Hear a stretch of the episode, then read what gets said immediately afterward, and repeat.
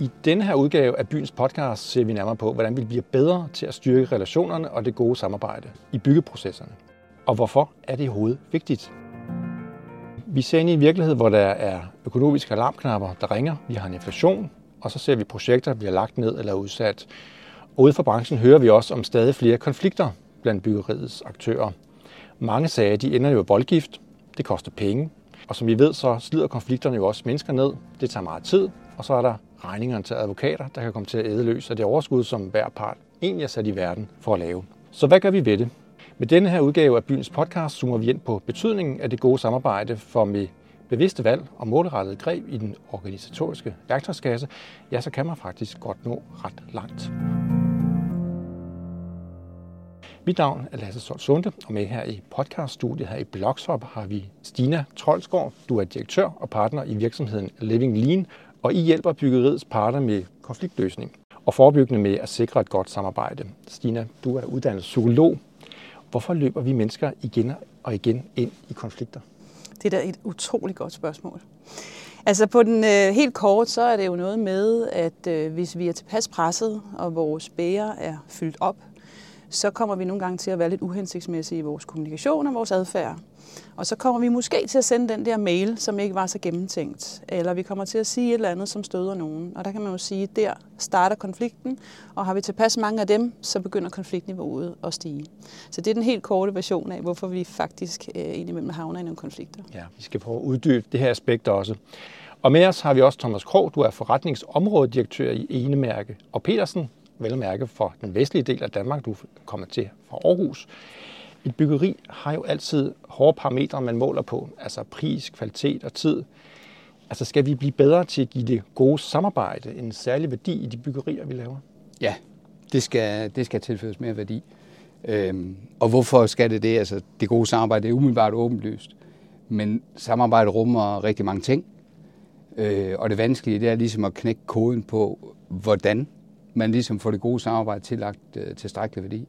Og så hvad for nogle elementer, der i det gode samarbejde rent faktisk er det vigtigste. Og også det skal vi folde ud i den her podcast. Og så har vi Niels Fribo med her i studiet. Du er udviklingsdirektør i Danica Ejendomme. Øh, vi skal i dag tale om, hvordan vi, hvad vi konkret kan gøre for at blive bedre til at samarbejde.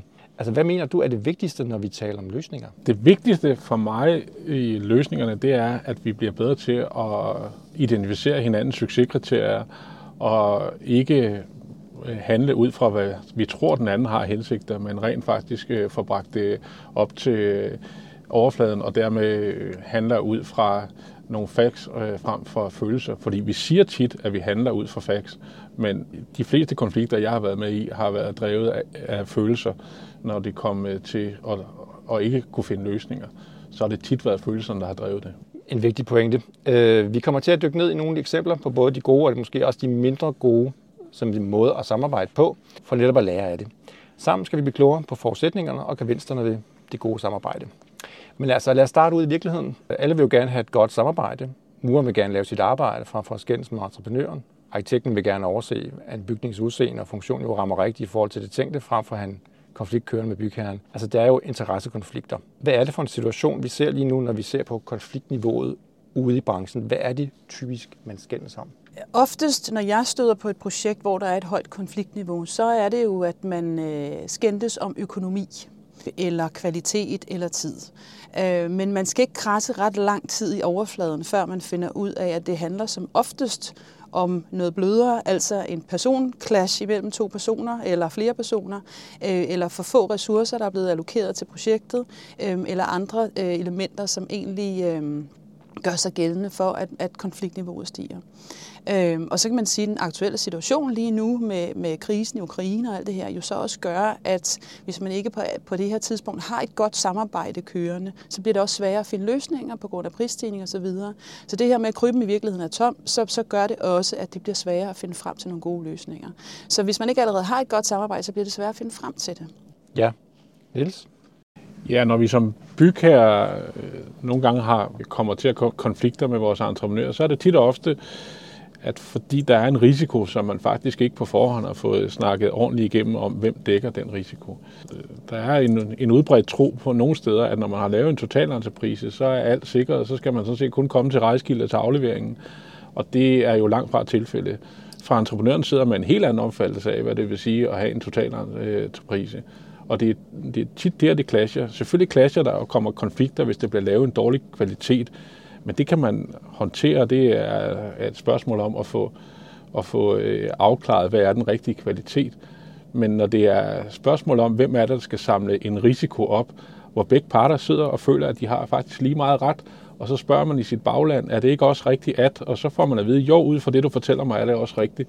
Og så kører konflikten i det uendelige, og man får aldrig løst den, fordi øh, begge parter har jo sådan set i deres egen verden ret. Og, og min erfaring er, at det, det er knap så meget kvaliteten i første omgang. Det er primært tiden og økonomien, som sådan er kardinalpunkterne i en, i en svist typisk. Øh, og vi oplever meget også projektgrundlaget, altså hele forudsætningerne. Og så er vi lidt tilbage ved det her med at afdække, kan man sige, risici især. Sige, hvem ejer de risici, og er de egentlig godt nok beskrevet? Er vi forventningsafstemt omkring, hvem der ejer dem? Øh, og så er vi igen helt tilbage ved et kontraktgrundlag og en helt indledende dialog i virkeligheden. Så jeg tror, at tyngden skal i høj grad lægges sådan i projektets tidlige faser, helt tilbage i idéfasen, hvor man har både bygherre, kan man sige, rådgiver, arkitekter, ingeniører og entreprenører gerne med på banen. Ja, og, og i forhold til kontraktmaterialet, så har vi jo set øh, i de her mange år efterhånden, jeg har været i, i branchen, at øh, kontraktmateriale øh, bliver længere og længere, i hvert fald den juridiske del, men det er, har da ikke fjernet øh, konfliktniveauet. Så der er nogle grundlæggende ting, man skal have talt igennem inden, fordi man kan ikke beskrives ud af enhver konflikt. Man kan ikke øh, sidde og lave regler for, hvis der sker det, så sker der det, fordi øh, så tager vi bare, så skriver vi det, der skete i den, på den sidste byggesag, men der sker jo en anden øh, ting på den nye byggesag. Og derfor er det mange gange et spørgsmål om at, at få diskuteret det sådan på nogle overordnede termer og brugt tid på den, der kan øh, i givet fald, øh, om, ikke, om ikke fjerne nogle konflikter, men så i hvert fald hjælpe til, hvordan vi løser dem. Så kompleksiteten, er konfliktniveauet større ved større byggerier? Er det også en del af læren? Altså, der er flere penge på spil, der er flere, måske flere samarbejdspartnere. Der er jo større impact, kan man sige, ikke? og derfor så er bevågenheden nok også større, kan man sige, jo større tallene bliver. Men sådan kompleksitetsmæssigt kan et lille byggeri være lige så kompleks som et større byggeri. Og dermed kan der de her indbyggede ting, der kan skabe en konflikt, de kan lige så vel være til stede på et mindre projekt, som det kan på et stort projekt. Det er i hvert fald min erfaring. Hvis vi så zoomer lidt ind på så at sige, de enkelte dele af, hvad der går galt. Altså handler det også om, at man måske ikke har fået beskrevet, hvordan man løser konflikterne, hvis man kommer ud i noget sådan. Altså øh, ærligheden fra starten af, om man tør tale om, jamen, hvordan løser vi egentlig opståede konflikter? Er det, er det udbredt, eller er det en mangelvare? Hvad siger du, Thomas? Ja, hvis jeg skal starte, altså, jeg, jeg, jeg læner mig tit op af den her model, der hedder projektparadoxet som egentlig kan man sige, beskriver det her med, at du på et ret tidligt tidspunkt skal træffe nogle ret store beslutninger på et relativt lille vidensgrundlag. Og det usikkerhedsvindue, der er mellem niveauet af viden kontra niveauet af beslutninger, det skal man forsøge at minimere. Og det gør man altså bedst i fællesskab, hvis man sidder alle byggeriets parter om det samme runde bord og får talt tingene igennem, før man stikker spaden i jorden og indgår en en kontrakt. Det er i hvert fald en erfaring. Så det der med at lægge tyngde i de tidlige faser, det, det er for mig helt altafgørende. Og så er det så vigtigt, at alle parter kommer med? Meget gerne. Altså så mange som muligt. De vigtigste interessenter, vil jeg sige, i forhold til det pågældende projekt. Så også mindre, så at sige, mindre spillere? Ja, gerne. Og der kan godt være nogle for vores vedkommende, hvis vi enten er hoved- eller totalentreprenører, kan der sagtens være nogle vigtige underentreprenører, som er super relevante at have med så tidligt som overhovedet muligt. Og der er problemet nogle gange, at de kommer, kan man sige, på grund af værdikæden og den måde, vi kontraherer på, med lidt senere. Og det kan godt have nogle, øh, nogle negative effekter. Ja, ja spørgsmålet er jo, om, om, hvor meget man så at sige skal skriftliggøre på forhånd, altså, og hvor meget man så at sige øh, kan klare ved hjælp af fortrolighed øh, og gensidig tillid i, øh, til hinanden i processen. Altså det vi oplever, det er i hvert fald, at der er et stigende interesse for at skrive, få skrevet samarbejdsdelen, den bløde del ind i, øh, i hele udbudsmaterialet. Fordi at man simpelthen på, på up, upfront som bygherre vil sige, at det her er et projekt, hvor vi forventer, at der skal simpelthen være et godt samarbejde. og De spillere, vi skal have med ombord, øh, skal altså være mindet på det, og der skal sættes den rigtige tid, og selvfølgelig økonomi af til det. Øh, men vi er stadig i begyndelsesfasen af, hvordan vi går ind og får sikret, at når det så ikke sker, hvad er det så, vi gør? For det er enormt svært, for det er de her bløde parametre. Øhm, så det, det er en, en, en eller anden en nød, vi ikke helt har knækket endnu, men jeg oplever i hvert fald, at der er en begyndende interesse for, at det bliver skrevet mere ind, og vi er mere opmærksomme på, at den del kommer ikke bare af sig selv. Og når det først går galt, så går det rigtig galt, og det er simpelthen for dyrt. Øhm, så jeg synes, der er en bevågenhed omkring det. Mm. Altså også i forhold til at, at inddæmme omkostninger. Lige præcis. Øh, og også altså hele det, hvad er det for et apparat, man i virkeligheden skal sætte i gang for at have det her gode samarbejde? Hvad er det for nogle elementer, man, man bygger ind i osv.? Det, øh, det bliver for ad hoc og for tilfældigt, og slet ikke en struktureret proces, som jeg mener, der bør ligge for et, et byggeri. Niels? Så er der jo også det paradoks, at når vi laver byggerier, så er der jo næsten med sikkerhed nogle konflikter i dem. Det er kun et spørgsmål om, hvor store de er, og hvordan de bliver håndteret. Så jeg er helt med på, at vi skal være bedre til at beskrive nogle strukturelle ting, men vi skal også være klar til at tale om nogle af de mere menneskelige ting. Fordi hvis der er noget, vi ikke er særlig gode til, så er det faktisk at sige, har vi det rigtige hold, der passer sammen i det her øh, byggeri? Fordi som bygherre er det faktisk sådan, at for os er det vigtigt at være navne, der er på visitkortet, frem for logoet, så når der, er, der afgør, om, om vi får et godt byggeri eller ej. Og ligesom Nikolaj Jakobsen, når han sætter sit håndboldlandshold, så har han nogle gange øh, de bedste spillere på, øh, på banen, fordi det ikke passer til den modstander, de spiller på nu. Det skal vi også turde gøre øh, mere i vores byggeri, både på entreprenørsiden, men også på bygherresiden, så når vi siger, at det her hold, det passer sammen. Vi kigger alt for meget på det tekniske og siger, hvem er det, vi har, hvem er det, der er ledige, og det gælder både på bygherresiden og på entreprenørsiden. Og vi forholder os faktisk for lidt til, om det hold faktisk har tillid til hinanden, og de formår at, at, at hvad det her, kunne løse en konflikt. Jeg vil våge den påstand, hvis Thomas og jeg sætter os sammen med hver vores hold, så vil vi faktisk kunne udpege, om det her team det vil gå i konflikt eller ej, hvis, vi, hvis vi på forhånd gjorde det. Ja. ja, det tror jeg, du er ret i, og det, og det er helt afgørende. Og, og kan man sige, nogle gange er skismad jo, at, at, at der, og det gælder jo også på rådgiverdelen, øh, uanset om det er en total eller en hovedåndsprise, at man sætter det hold, der ligesom er tilgængeligt, uden måske at være tilstrækkeligt omhyggelig med at snakke kompetencer, øh, empatiske evner, hvad er det for en person, hvad er det for en bygherre, hvordan, hvordan tror vi, at de her relationer rent faktisk vil blive, kan man sige, dyrket undervejs i forløbet. Det, under, der, det underkender vi betydningen af. Ja, så, og viden er der i forvejen, kan jeg høre. Ja, vi ved det jo godt. Ikke, ikke altid.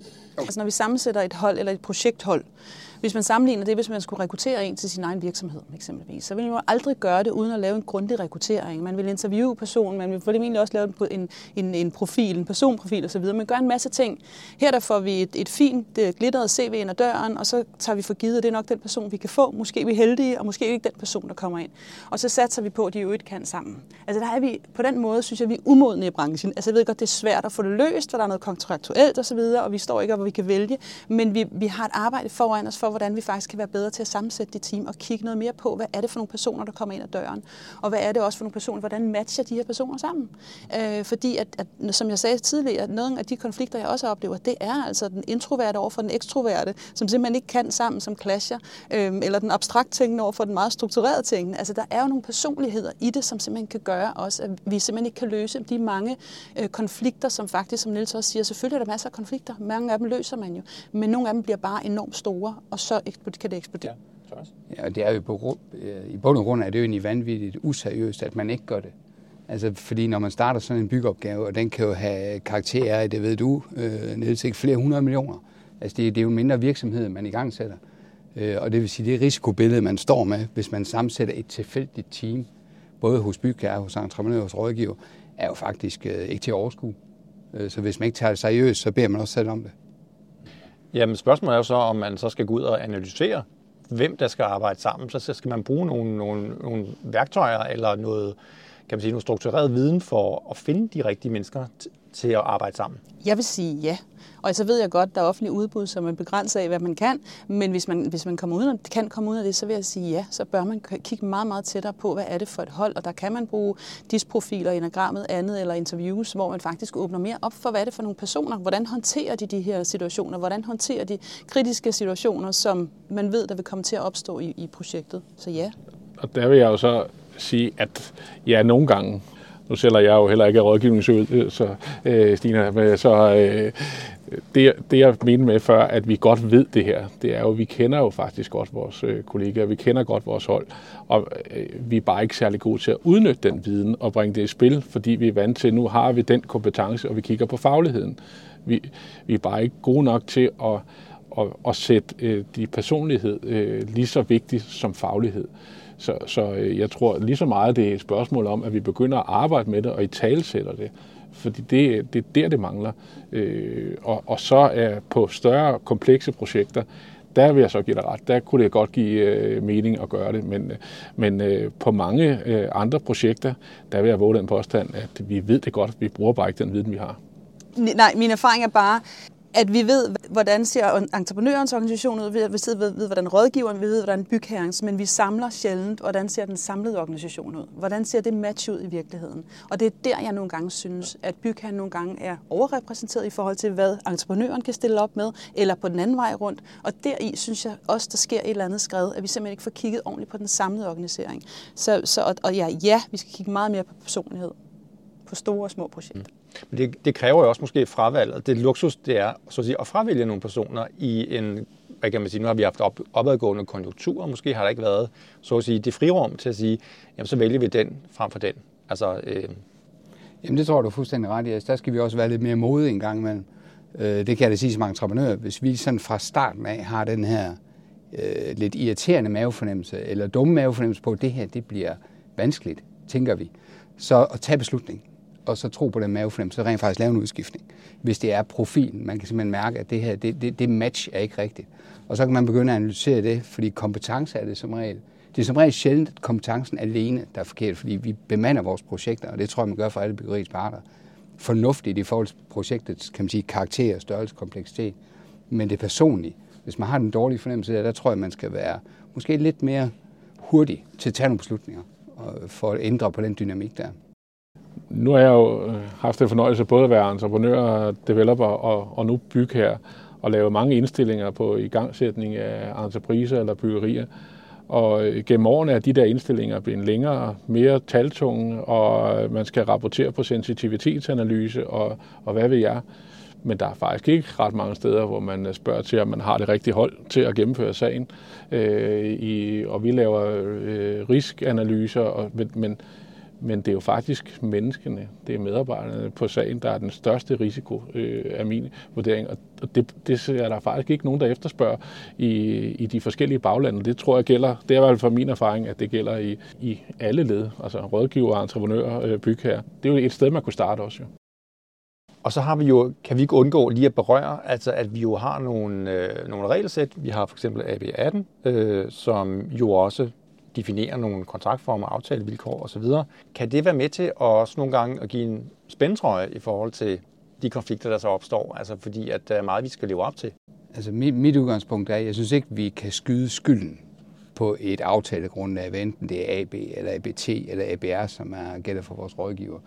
Det er ikke så meget, øh, altså det er anvendelsen af aftalegrundlaget, jeg synes, det, det kniber med. Og det er jo forsøgt at blive, altså det er blevet fornyet gennem, øh, gennem flere, flere gange over de sidste årtier. Men alle byggeriets parter har været med til at forme det og designe det. Så jeg synes, at aftalegrundlaget synes jeg ikke alene, man kan skyde skylden på. Det er anvendelsen af det. Øhm, og så er det klart, at, at det er vigtigt, at når man så laver aftalerne og former AB'en og ABT'en, at de bliver projektspecifikke. Kan man sige, at det ikke bliver en copy-paste fra det sidste projekt, fordi det er så det, det hurtigste og det bedste, vi kunne nå at gøre i den her gang. Men rent faktisk sætter sig ned og gør sig umage med at lave dem kan man sige, specifikt i forhold til det pågældende projekt. Jamen i bund og grund, så er et hver aftaledokument jo øh, det sidste, man tyrer til, når man ikke kan løse en konflikt på en øh, mere intelligent måde. Men, men den gode løsning, den ligger jo som regel et lidt andet sted, hvor, hvor man har kigget på, hvad er dit succeskriterie, hvad er mit succeskriterie. For hvis vi snakker tid, så kunne det godt være, at der var faktisk noget, hvor det betød et eller andet, noget andet fra bygherren, end det gjorde for entreprenøren. Men hvis man kun sidder og gætter på, hvad den anden succeskriterie er, så, så bliver løsningen jo også derefter. Ja, vi skal prøve at fokusere lidt på, øh, på løsninger. Vi har været inde på det allerede. Altså, øh, den større fortrolighed, I taler om, er jo en af dem. Men øh, lad os prøve at dykke lidt nærmere ned i det. Altså for, for nogle gange så ser vi jo, at en konflikt den bliver bare ikke løst. Den vokser sig større og større, øh, og begynder at slide på flere og flere parter. Og så kan det være, at man begynder at tænke mere fastlåst, frem for at se på konflikterne med friske øjne. Og nogle gange må man så erkende, at det ikke bliver ens kollega fra projektgruppen, der så selv laver en løsning. Altså hvis vi kigger sådan ud på de konkrete projekter, Stina, altså hvilken rolle spiller I for eksempel før, under og efter en proces, som kan være gået galt. Prøv at beskrive, hvad, hvad, hvad, hvad nogle værktøjer I bringer i spil. Jamen øh, først så vil jeg sige, altså som snakken også er her, allerhelst så vil vi jo have lov, aller, allerhelst øh, få etableret det gode samarbejdsspor fra start. Det er jo det, jeg mener, man skal gøre øh, som er helt rigtigt, hvor øh, at alle er committer sig til det og, og ved, hvad der ligesom ligger i det. Men hvis det så ikke er sket, og, og projektet ligesom er kørt af sporet, så er det jo noget med at komme ud eller finde ud af, hvad der er op og ned i den her konflikt. For ofte så bliver det jo en kæmpe rodebunke. Øh, man sidder i hver sin skyttegrav, man synes, de andre er nogle tosser, og det er helt sikkert dem, der lyver og alt muligt andet, og snyder og alt muligt, og der kommer i alverdens øh, ting og sager, som bliver smeltet ind i den her konflikt. Så er det noget med at få overblikket, finde ud af, hvad er det, der er op og ned i det, og så få separeret tingene. Øh, så kan det være, at der er noget økonomisk, som skal øh, løses i, i et spor. Der er noget med nogle arbejdsgange, der er noget personlighed, personlig konflikt. Og så ligesom finde ud af, hvad er det, der er for nogle områder. Og så egentlig få arbejdet sig igennem det her, sådan så at holdet finder en vej igen i forhold til at få løst de elementer, der ligger. Mm. Øh, fordi når man sidder i det, så kan det være utrolig svært at se klart fordi man simpelthen er fyldt af det, og fordi man helt klart mener, at det er ens regnret, der er den rigtige, og de andre er forkerte. Øhm, og deri er det nok meget godt nogle gange at have nogle udefra, der kommer og ser på det øh, mere objektivt, og også kigger på projektet, øh, øh, hvad der er bedst for projektet, og ikke sidder med rundt om bordet. Og kan det også betyde, at man bruger nogle stereotyper? Entreprenøren tænker altid på tid, arkitekten tænker altid på kunst. Det er altså... klart, det er klart projektdeltagerne selv at fortælle. Det er helt klassisk med, at rådgiveren de trækker timer ud for at snyde, og entreprenøren de vil bare, de har givet en forbidelig pris, og nu skal de bare tjene det hjem, og, og bygherren ved ikke helt, hvad de laver. Og der er alle de der historier, som, som altid kommer igen, og de, og de får lov at leve, øh, og hvis man siger det tilpas mange gange til sine kollegaer, som man er på hold med, så, så begynder man at tro på det, og så bliver det virkeligheden. Og det er jo noget af det, som vi skal have, have, have bragt ned, og, og, og få lavet nogle aftaler med, hvordan man omtaler hinanden, øh, og hvordan man egentlig også har nogle spilleregler for det her samarbejde. For det jo være sådan noget, at mailene jo har taget stukket fuldstændig af, og man skriver meget, meget lange mail, og der er advokater med alt muligt, for etableret simpelthen, for trukket det ned af, af konflikttrappen, sådan så man har en hensigtsmæssig kommunikation igen, og fundet den der vej i det. Så det er simpelthen noget med at pille tingene fra hinanden, og fundet noget struktur i de her ting. Hvad siger du, Thomas? Jeg vil sige, det, altså det du er inde på med stereotyperne, og det her, altså det er jo et branchefænomen, fordi det er netop sagt rigtig mange gange og i rigtig mange år. Så der er nogle forudindfattede holdninger og indstillinger til kan man sige, de parter, man sidder med i et byggeri. Og det var nogle af de ting, som Stina nævnte. Så det der med, at man hellere må forebygge end at, end at helbrede, det er super tilhænger af. Øhm, og, det, og det svære det er, kan man sige, at lægge den nødvendige tyngde, som jeg sagde før, også i den her planlægnings- og forberedelsesfase. Og være tilstrækkeligt omhyggelig, både med det kontraktuelle, men særdeleshed med, med den menneskelige faktor. Hvad siger du, Niels? En konflikt giver dårlig stemning øh, på, en, på en byggeplads og, by, øh, og dårlig stemning, den, øh, den breder sig faktisk hurtigere end hjemme på en spejderlejr. Øh, så øh, derfor, så, så når først man har en konflikt, så trækker den den næste med sig, og så sidder man til, øh, til nogle møder, hvor, hvor de bare vokser sig større og større, og, og fordi man ved, at man skal diskutere noget, man er uenig om om lidt, så må man også hellere være uenig om det, man er i gang med nu, fordi øh, så skal man positionere sig. Så noget af det, vi i hvert fald øh, prøver at arbejde med, det er at få, blandt andet med Stinas hjælp, få isoleret øh, en konflikt, så den ikke spreder sig til et andet, og sige, hvordan kan vi så trække den ud, så den, så den ikke spreder sig, fordi det synes jeg er i hvert fald øh, en erfaring, øh, vi har gjort os igennem, øh, igennem tiden. Så, så, så det er noget med kammerloven, altså kan man sige, konflikter tiltrækker flere konflikter? En af de ting, som, som jeg også oplever, der sker, det er jo tit og ofte, når man sidder i det her konfliktland, ikke, hvor det hele bare, øh, man kan nærmest ikke se sig ud af det, og man synes, de andre, de skal nu skal de bare tage sig sammen, så har man også lidt med sådan at trække sig ned i, sådan, og helt organisatorisk. Ikke? Det bliver meget søm og skruer, og der er ikke rigtig nogen, der trækker sig op egentlig og sidder og kigger langsigtet, og sidder op i helikopteren og kigger på, hvad er det, det her projekt skal, og hvordan er det, vi kommer videre, hvordan får vi planlagt i næste fase. Så der er også en helt organisatorisk et vigtigt element i at gå ind og kigge på at finde den rigtige struktur for projektholdet. Øhm, fordi det sker tit, at det der med, at man trækker sig simpelthen ned, og så sidder man med sin, sin kollegaer og er sure på de andre. Øhm, så det er i hvert fald en vigtig del, og et vigtigt redskab også at tage med ind i, i den her øh, snak, at man simpelthen får etableret de møder på de rigtige niveauer, sådan så at der eksempelvis er en styregruppe, der man kan lægge noget op til, sådan så de kan tage nogle beslutninger omkring nogle ting, som bliver for personfølsomme eller for person, personlige. Øhm. Jamen, det er jo direkte forlængelse. Jeg kommer også til at tænke på det med et styregruppeniveau. Altså, det er jo, det er jo sådan en af løsningerne, eller i hvert fald en af måderne, man kan håndtere det på, eller prøve at håndtere det på. Og så kører det, kan man sige, et parallelt spor, fordi jeg er også meget enig med Niels. Det med, at, at man får en konfliktkultur, det breder sig lynhurtigt. Og det vil sige, så får du et byggeteam og et samarbejde med byggeteamet, underhåndsmøder, rådgiver, bygherre, som også bliver på en eller anden måde påvirket af den her konflikt. Og det er, det er gift for projektet det er gift for tidsplanen for økonomien, og så risikerer du at havne, det, eller havne i sådan en, en ond spiral. Øh, men, men en styregruppe gør det bare ikke alene, det er i hvert fald min erfaring, fordi man kan godt prøve at skille det ad, men det kan man ikke alligevel, fordi tingene fletter sammen, på grund af den kompleksitet og de, de strukturer, der er.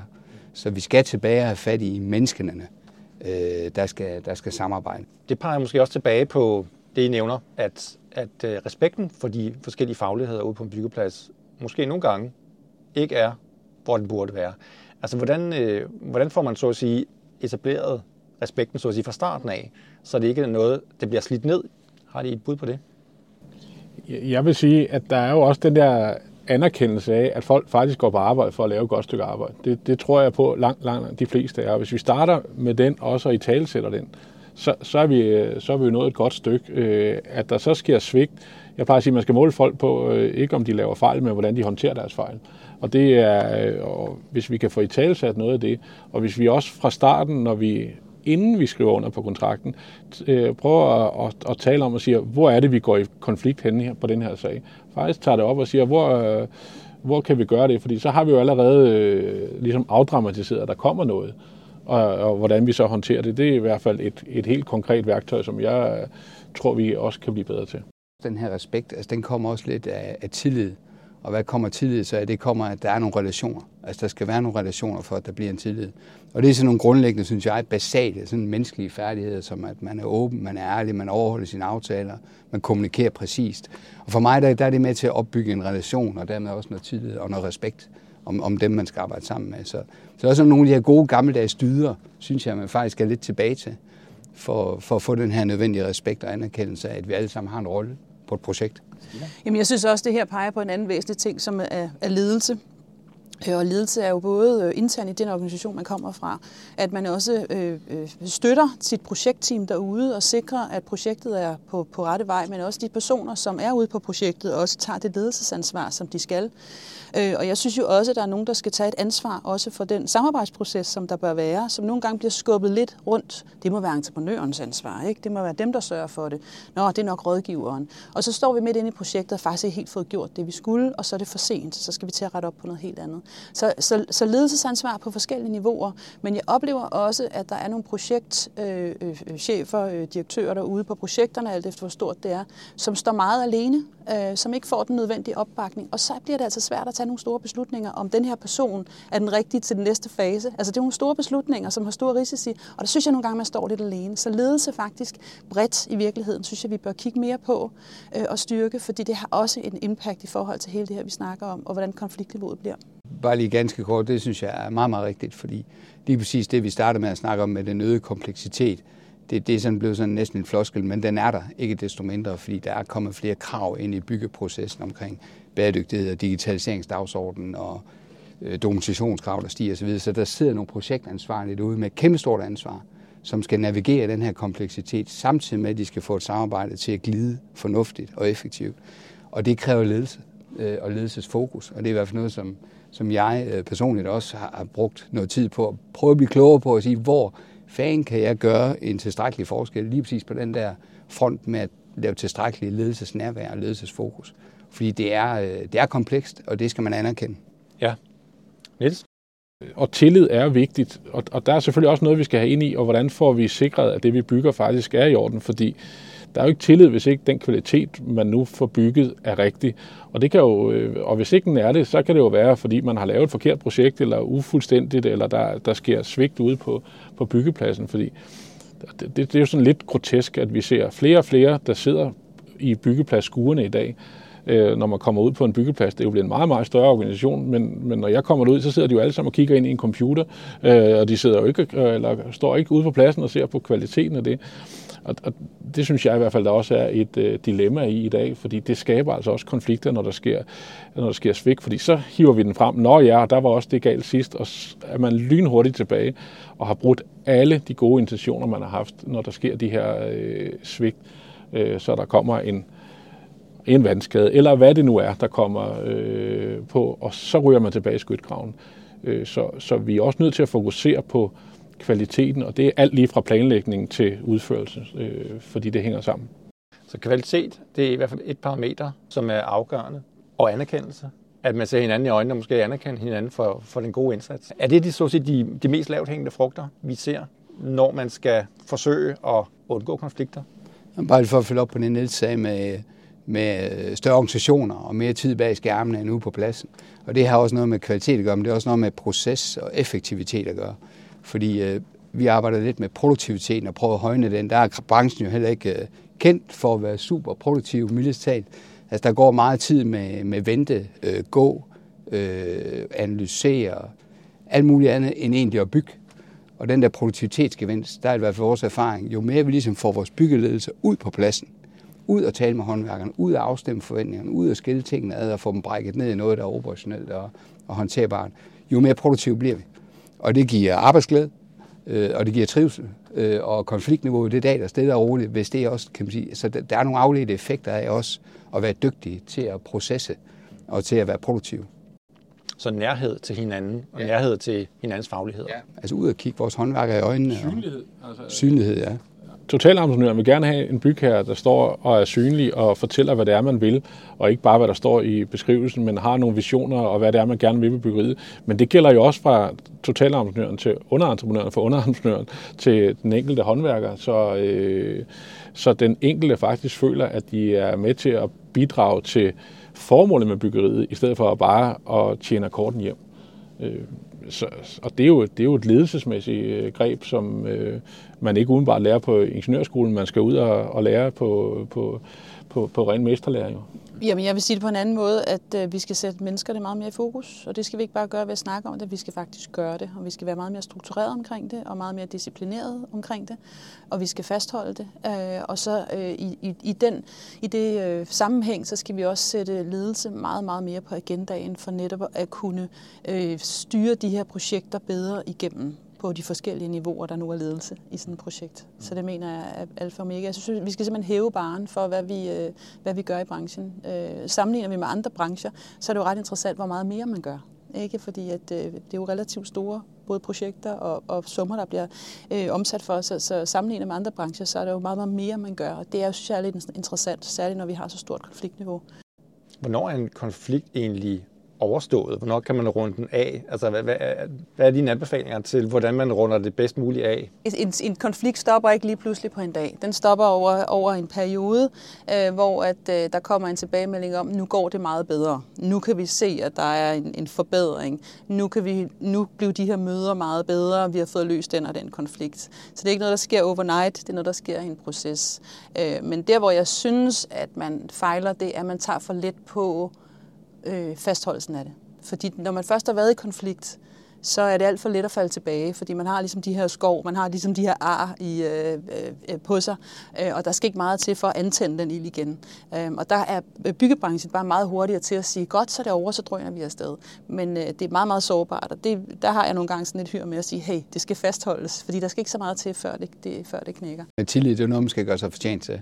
Og hvis først der har været en konflikt, kan man sige, så har tilliden måske været brugt en enkelt gang. Og hvis den bliver brugt igen, jamen det bliver bare sværere og sværere. Så det vil sige, det her igen, så er vi tilbage med at forebygge øh, og dyrke relationerne og tiden fra starten af. Fordi det er så nemt at komme i den her lidt øh, onde spiral. Og har I erfaring med, at, man, at der er nogen, nogen, der skal skiftes ud i processen, for at man kommer videre? Ligesom man gør i fodbold. Man skifter en person ud, tager en anden ind, fordi der er friske kræfter, friske måder at gøre tingene på. Kan det være en, en metode? Ja, altså vi, du spurgte til erfaring. Altså vi har erfaringer med både at skifte, kan man sige, på vores eget hold. Vi har faktisk, faktisk også erfaringer med at, at tage en dialog med en bygherre tidligt i en proces og sige, vi tror, det her det bliver vanskeligt. Tænker du, at vi kan løse det ved at eventuelt lave en personudskiftning, uden at det på nogen måde bliver personligt? Men det her er svært ikke at gøre det personligt. Men så må man prøve at talsætte det som om, at det her det er i projektets interesse, og det er ene og alene derfor, vi er nødt til at, kan man sige, at lave en udskiftning, som kan være ømtåligt fordi det, det kan opfattes som en nederlag mange gange for den enkelte. Men øh, jeg synes i hvert fald, man skal gøre forsøget, hvis man kan identificere det som en parameter, der formentlig kan forbedre kan man sige, et samarbejde. Jeg vil sige, at jeg har været på flere projekter, øh, hvor der har været en udskiftning, og det er jo også noget med at kigge på, øh, hvor dybe er de her sår, ikke? Altså, hvad er bedst, for det, der er jo en stor risiko forbundet med det. Øhm, men jeg synes også, at det handler om, at det kan også være i forbindelse med et faseskift at sige, at det er de rigtige kompetencer, der er øh, den her person har. Og det bliver jo meget hurtigt personligt, og det er sådan set ikke det der mening. Det er i virkeligheden fokus på bolden. Øhm, og det igen, det synes jeg bare heller ikke, vi er særlig gode til at fortælle om. Det bliver meget hurtigt personfølsomt, øh, og så skal vi ikke røre ved det. Øhm, Men det kan sagtens være en god løsning, men den er klart risikofyldt, hvis det er, man laver en udskiftning. Øhm, så det skal selvfølgelig overvejes, men øhm, det kan være, det, man, kan, man kan være der, hvor tilliden er så brudt, så det kan være den nødvendige løsning. Hvis det bliver mere almindeligt, så bliver det jo heller ikke personligt. Det er helt almindeligt, at man skifter ud, fordi folk, der er gode til at gennemføre en, en byggesag, er nødvendigvis ikke de rigtige til at lave en afleveringsproces og, øh, og, og, og tit og ofte endnu mindre til at, at, at følge op efter en afleveringsproces, fordi det er to forskellige kompetencer, man efterspørger. Altså, øh, og den der udskiftning, ligesom du har en udskiftning i forsvar og angrebsudskiftning i en, øh, i en håndboldkamp, så skal vi bare, det skal jo bare være sådan, man gør, øh, og anerkende, at der er nogen, der er det, ligesom der er nogen, der er gode hos bygherren til at identificere og få startet en sag op, mens der er andre, der faktisk er bedre til at, øh, at tage ud på, på bygpladsen og, og være en, en, øh, være en bygherre med en byggefaglig øh, indsigt. Øh, og, og jo mere det bliver normen, øh, at dit firma gør det, andre firma gør det, vi gør det som bygherre, jo mindre vil den enkelte jo tage det som personligt, fordi vi skal jo også huske, at vi er en branche med store egoer, fordi der kræver et stort ego at blive sat i spidsen for et øh, projekt til en halv milliard. For hvis ikke man har det ego, det drive og den ærkærhed, som jo også er noget i det her, jamen så kommer man jo aldrig i mål. Men det, det rammer jo så, når vi snakker konflikter, fordi det, så er det jo faktisk også det, der står i vejen for at få løst konflikterne. Men den er svær, ikke? Fordi jo. vi ved alle sammen, at de personer, der sidder og virkelig brænder for projekterne derude, det er deres projekt. Det er mig, der har bygget det her. Og det er jo et kæmpe drive, en kæmpe engagement. Altså, det er jo en, en gave, øh, at man samtidig med, så kommer ind og piller ved og siger, du skal kun være med i den første fase, så skifter vi dig ud. Men jeg er fuldstændig enig med jer, men den er, den er tosidet, ikke? fordi der er også et enormt drive i, at øh, folk føler et kæmpe engagement og simpelthen går igennem ild og vand for at få det her bygget. Øh, så så den, er, den er ikke sådan helt, helt, helt nem.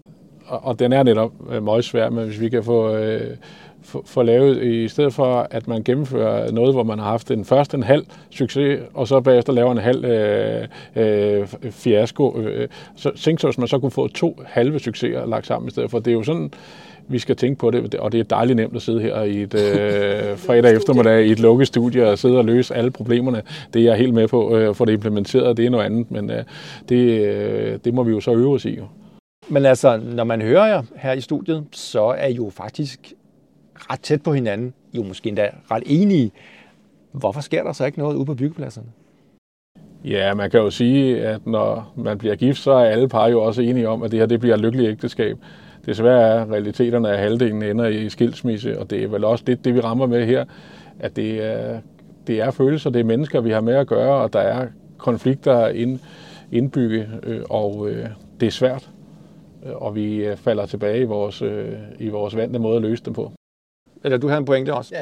Jeg havde bare en pointe, det var egentlig, at øh, jeg tror faktisk i udgangspunktet, der der, der er der tilstrækkeligt med kompetence til at løse en sag. Og i udgangspunktet vil man også være kan man sige, i stand til at zoome ud og sige, vi ved godt, hvad der skal gøres. Men når det så kommer til stykket, og det kommer til tallene, for at vende tilbage til Niels, så bliver man lige pludselig, øh, så hytter man mere egen interesser, egen butik, egen forretning i forhold til det samlede projekt. Det vil sige, at bolden bliver, eller fokus bliver flyttet lidt fra bolden og projektet undervejs. Og det er ærgerligt, fordi kompetencen er der, viljen er der, i hvert fald indledningsvis. Jeg tror, det handler om øh, kultur i branchen, at vi simpelthen, vi har holdning om, det vil vi gerne, men det er noget af det, vi faktisk lidt glemmer bort at få gjort, og jeg tror sgu ikke helt, vi har værktøjerne til det. Altså det tror jeg ikke altid, vi ved, at godt det er noget med, at man lige får startet ordentligt op og holdt noget workshop. Men derudover, så tror jeg ikke helt, vi er helt klar på, hvad det er, vi skal gøre. Øhm, så jeg, når jeg sidder og siger, at vi er enige her, så synes jeg faktisk også, hvis vi gik ud og sådan virkelig tryk på og sagde, hvad er det helt konkret, vi gør så tror jeg, ikke, vi, så tror jeg faktisk ikke, vi helt, helt har værktøjskassen til det. Øh, den er i hvert fald ny for mange i branchen. Øhm, og øh, på den måde, der synes jeg, vi, vi, vi, øh, vi kan blive meget, meget dygtigere til det. Og det er derfor, jeg faktisk tror, at det bliver nogle gange glemt bort simpelthen i starten. Øhm, og så øh, opdager man det for sent, når man er råd over i det forkerte spor. Øh, og så oplever jeg simpelthen også, at der er mange, der ikke har. Altså, de har simpelthen ikke en strategi for det her. Altså, man har simpelthen ikke en plan for det. Så er det noget med, kan I ikke lige lave en opstartsworkshop? Fire timer, stort øh, projekt, så kan vi sætte hak ved den. Kan vi ikke? Og så, så, så tænker vi, at, at vi er omkring. Og det er vi jo ikke. Øhm, så jeg synes, at der, øhm, vi mangler at blive klogere og, og, og, og se de der rigtig gode eksempler på, hvordan vi gør det. Så selv i byggebranchen kan man få en større værktøjskasse? Det kan man, det kan man i høj grad. Og jeg er helt enig med Stina. Øh, jeg vil så sige, supplere med, at der bliver også arbejdet med nogle samarbejdsmodeller øh, entrepriseformer, hvor man rent faktisk tidlig i processen, at strategiske partnerskaber er jo sådan et relativt nyt begreb herhjemme. Øh, hele IPD-tankegangen om integreret Integrated Project Delivery, altså integration af processerne tidligt forløb osv. Og det synes jeg er interessant i forhold til, til sådan fremtiden, og det synes jeg også giver lidt håb for fremtiden, at det måske kan blive sådan lidt mindre rigidt, og at man rent faktisk begynder at anerkende, kan man sige, den her tidlige, tidlige involvering og tidlige proces. Ja, fordi et sidste spørgsmål for mig her. Hvad kan man gøre for, at det bliver implementeret af de her gode råd, som, øh, som i hvert fald I er kommet med? Altså, hvordan får vi det ud i virksomhederne, og hvordan får hver især Øh, en tilgang til at bruge de her værktøjer? Ja, det, det er et godt spørgsmål. Altså jeg, igen, så jeg, jeg er tilbage ved projektparadoxet. Hvis man på en eller anden måde kan, kan vende bygherrer og byggeriets parter i det hele taget til at anerkende vigtigheden af at lægge mere tid og flere ressourcer, inden man rent faktisk går i gang med fysisk at bygge. Og så i den tid, kan man sige, bruge den intelligent i forhold til at fokus på samarbejde, teamsammensætning, kontrakter, altså både de hårde og de bløde parametre, og tager sig den tid til det. Fordi ofte så bliver det lidt optimismen sejr over fornuften, at nu har vi en kontrakt, vi er allerede bagud, forstil de skue op og lad os komme i gang, og så tager vi det hen ad vejen. Men så er det født til at være mere risikofyldt, end hvis man gør sig umage fra starten af. Men det er nemmere sagt end gjort, fordi jeg tror, bruttoskatter nok afsættes mere tid og anerkende betydningen af den tid i starten og, og betragte det som en investering. Det lyder lidt som om, der også skal være teambuilding blandt projektparterne. At hvis vi øh, sidder her og kan overbevise hinanden om, at det her det er rigtigt, og, og faktisk også inderst inden mærke, at det her det er rigtigt, så skal vi jo også turde sætte tal på, fordi tal har det jo med at tale i vores branche. Øh, hvad, hvad står der på, på bundlinjen i højre side? Og når man laver en indstilling til, om man skal i gang sætte en entreprise, eller man skal øh, den kontrakt, man nu skal i gang med, hvis man tør sætte, øh, tør sætte tal på det her, og så sige, det tror jeg på, det er det, for hvis man tror på det, skal man også være modig nok til at sætte et tal på det. Og så kan vi jo bagefter, når vi begynder at gøre det, så kunne det jo være sjovt, hvis vi faktisk evaluerede, og så sagde, var det så rigtigt det tal, vi satte? Øh, øh jeg vil næsten våge den påstand, at øh, de fleste tilfælde, så vil det tal, vi har sat på det, værdien af det, vil, det vil nok være for lille endda. Øh, og så tør vi sætte et, et bedre tal næste gang. Øh, men der er jo, tal har det jo med at, og, og tale, så vi skal turde omsætte det her til tal og tro på det, og så prøve, om vi kan gøre det op.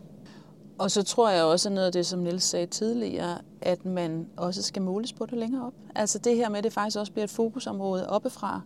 Uh, hvor gode er vi til at sammensætte det rigtige team? Hvor gode er vi til en god proces, hvor folk ikke gik ned med stress eller syge, meget høj sygefravær eller udskiftninger uhensigtsmæssigt, hvor vi ikke ønskede det. Uh, den slags øh, øh, rigtig dyre, øh, omkostningsfulde øh, dele, som øh, jo også påvirker effektiviteten, øh, kunne vi også gå. Det er svære tal at sætte på, men jeg tror, hvis vi begynder på det, så får vi også et andet blik for, hvad det har af værdi. Øhm, og så tror jeg, der kommer en, en, øhm, et, et, et skift, et holdningsskift hen ad vejen. Det vi oplever i hvert fald, det er der. Altså der, der er en, en, en ændring i mindsetet, og der er et større fokus på det. Øh, men det er en tre branche. Altså, øhm, og det er derudad, ikke? og der er pres på. Så det er ikke, øh, det er ikke sådan overnight, det sker. Og det var så sidste ord her fra Stine Trolsgaard. Du er direktør og partner i virksomheden Living Lean. Og det var så, hvad vi nåede i den her podcast, hvor vi er blevet klogere på, hvad der egentlig faktisk skal gøres, for at konflikterne i byggeriet bliver mere tålige at komme igennem, ja, og måske også faktisk bliver løst. Med her i studiet var også øh, Thomas Krog, forretningsområdedirektør i Enemærker Petersen, og her i Bloksop har vi også haft Niels Fribo, som er udviklingsdirektør i Danica Ejendom med. Og tak fordi I stillede op her og for at gøre os klogere til rettelægger Lisbeth Fibiker, programchef i Byens Netværk. Mit navn er Lasse Sol Sunde, og jeg producerer og klipper denne podcast. Og tak fordi, at du lytter med.